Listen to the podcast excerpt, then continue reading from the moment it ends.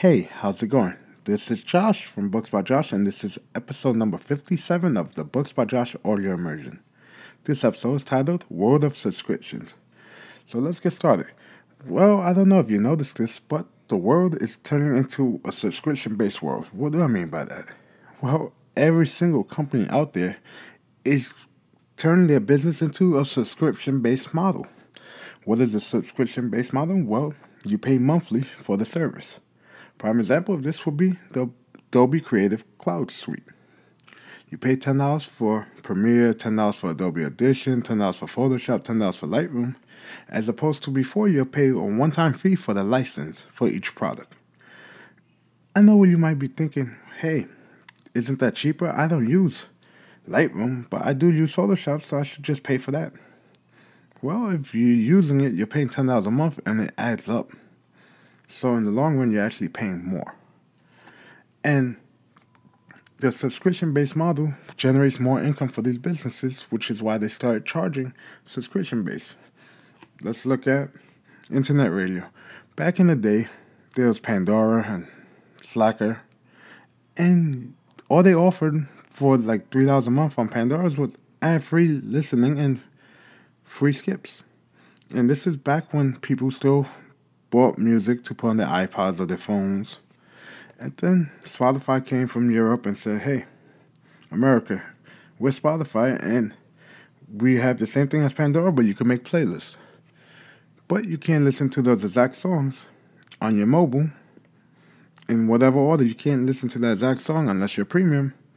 So it's $10 a month. You go premium and you get unlimited shuffles ad-free. But you can listen to whatever songs you like and download your music offline. Thus began the real subscription thing. Of course, in 2006, Netflix started their DVD service, so that's when I started Netflix. And that was subscription-based also, but they went to streaming because it was failing. And it just became bigger as a streaming service than it was as a DVD rental. And because of that, things such as Amazon Prime Video came about. And also Hulu, the TV. And then now, Disney's getting in the game. Apple's getting in the game because it generates such an absurd amount of income. We live in the age that people are cutting the cord, cutting cable. We don't need cable anymore. I can watch things online. You can do YouTube TV, Fubo TV. I can get antenna, HBO Go, or HBO Now, whatever the HBO subscription service is. You can even get DirecTV internet only plan with DirecTV Now. And we think it's cheaper, but when you add up all the subscription-based services we have, it comes out to be more than actual cable. And Android Central was talking about that about 2 weeks ago on the post, because it's real. Subscription-based services are taking over everything. My personal first subscription-based service was the New York Times in my sophomore year of high school. I signed up for it. And I told you, junior year of high school, I had Netflix. So I've been paying subscriptions for years. It's like a gym membership. That's a subscription. Think about it. You can buy weights. My dumbbell set alone costs $500. My wielder total gym or Ultimate Bodyworks was like $150. My bench was $300 with the bar and the weights. And sure, the initial price is going to be about $1,000. But that's one time. These weights, that bench I've had since 2004, still works great. That's 15 years.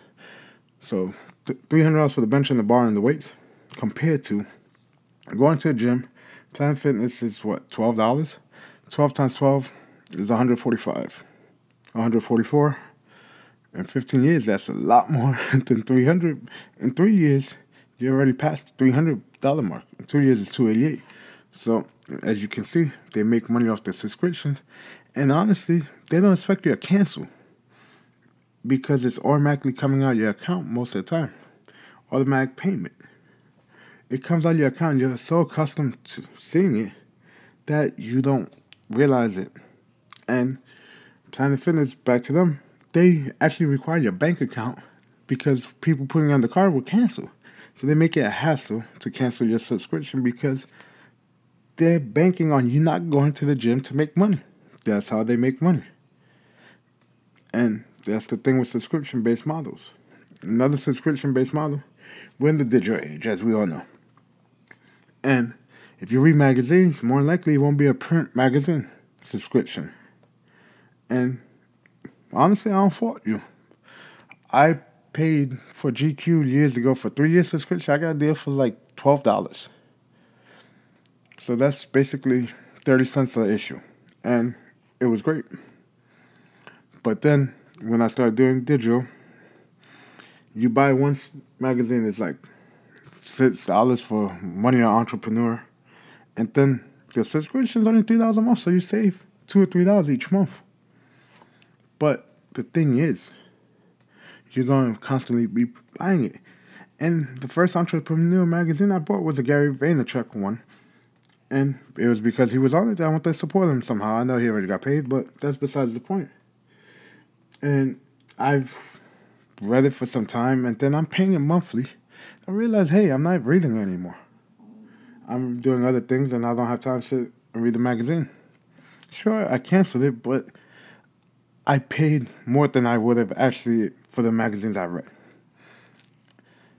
And Apple said, you know what? $10 a month, and you get unlimited access to all these magazines we offer in our partnership, which was amazing, and I had that for months too.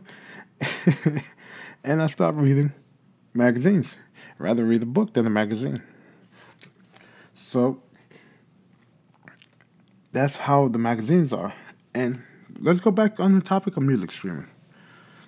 Sure, you have Apple Music, Spotify. You have Slacker still. You have Pandora for some reason. You have Google Play Music. And then you have like Tidal. Mind you, at one point I had Google Play Music, Tidal, and Spotify all at the same time.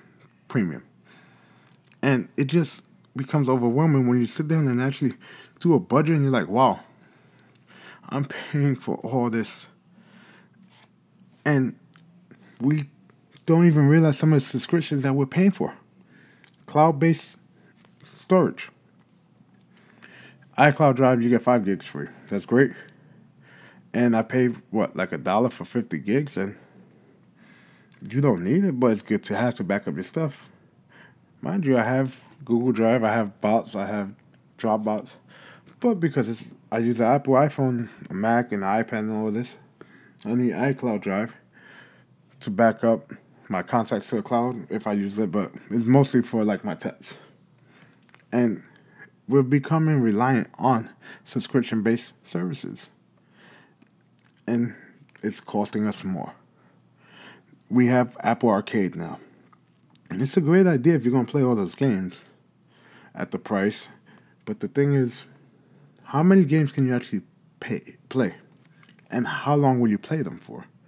Because whenever you get shiny new toy, you're going to play with it for a couple days, And then you're going to sit aside and forget about it. And you're just going to get billed and billed and billed. I understand if you have kids, but that's not what I'm getting at here. I'm talking about you, the adult, teenager, college student, whoever's listening, that's not you as a person, not your kids. And that goes to the new iPhone just released, and they offered AppleCare as a subscription-based service. We know now that instead of doing subsidized phones, they do financing of the phone at the full retail price, which is not subscription-based service because you're just dividing what the phone costs over a certain amount of months. But when you look at AppleCare, it tells you how much AppleCare is normally. And then if you do the math, if you do the subscription-based AppleCare, because you don't pay one time for the AppleCare, you're paying about $50 to $60 more. I don't have the exact numbers in front of me, but that's crazy. They're charging you more for financing AppleCare. Plus tax. So it turns out to be a lot more, about $80 more, let's say. Because you didn't pay upfront for it. And since people see the number, hey, it's only like $8, $9 a month, I could do that. They're like, wow, $9 a month, it's a steal. But at the end of it, you're paying about $80 more after taxes And you don't realize that because it seems so minute in the beginning. It's the same paying monthly for Amazon Prime as opposed to paying the one lump sum for Amazon Prime, which is, I think, $120 or $140 now. Every month, it's about $15, $14. So you're going to pay more if you don't do the math.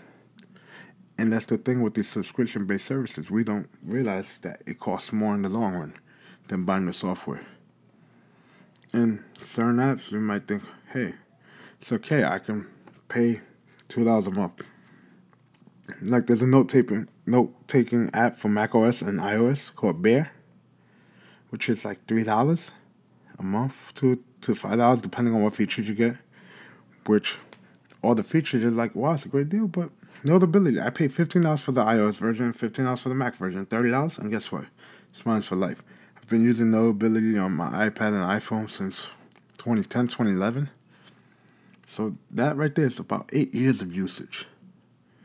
Way cheaper than, even if Bear was $3 a month, 3 times 12 is $36 right there. Both apps, $30. Lifetime. And companies are going away from that because they're trying to generate income. And once somebody buys the software, they're like, I don't need to update the software. There's people still using the old Final Cut Pro. Before Final Cut Pro X, they were using the old Final Cut.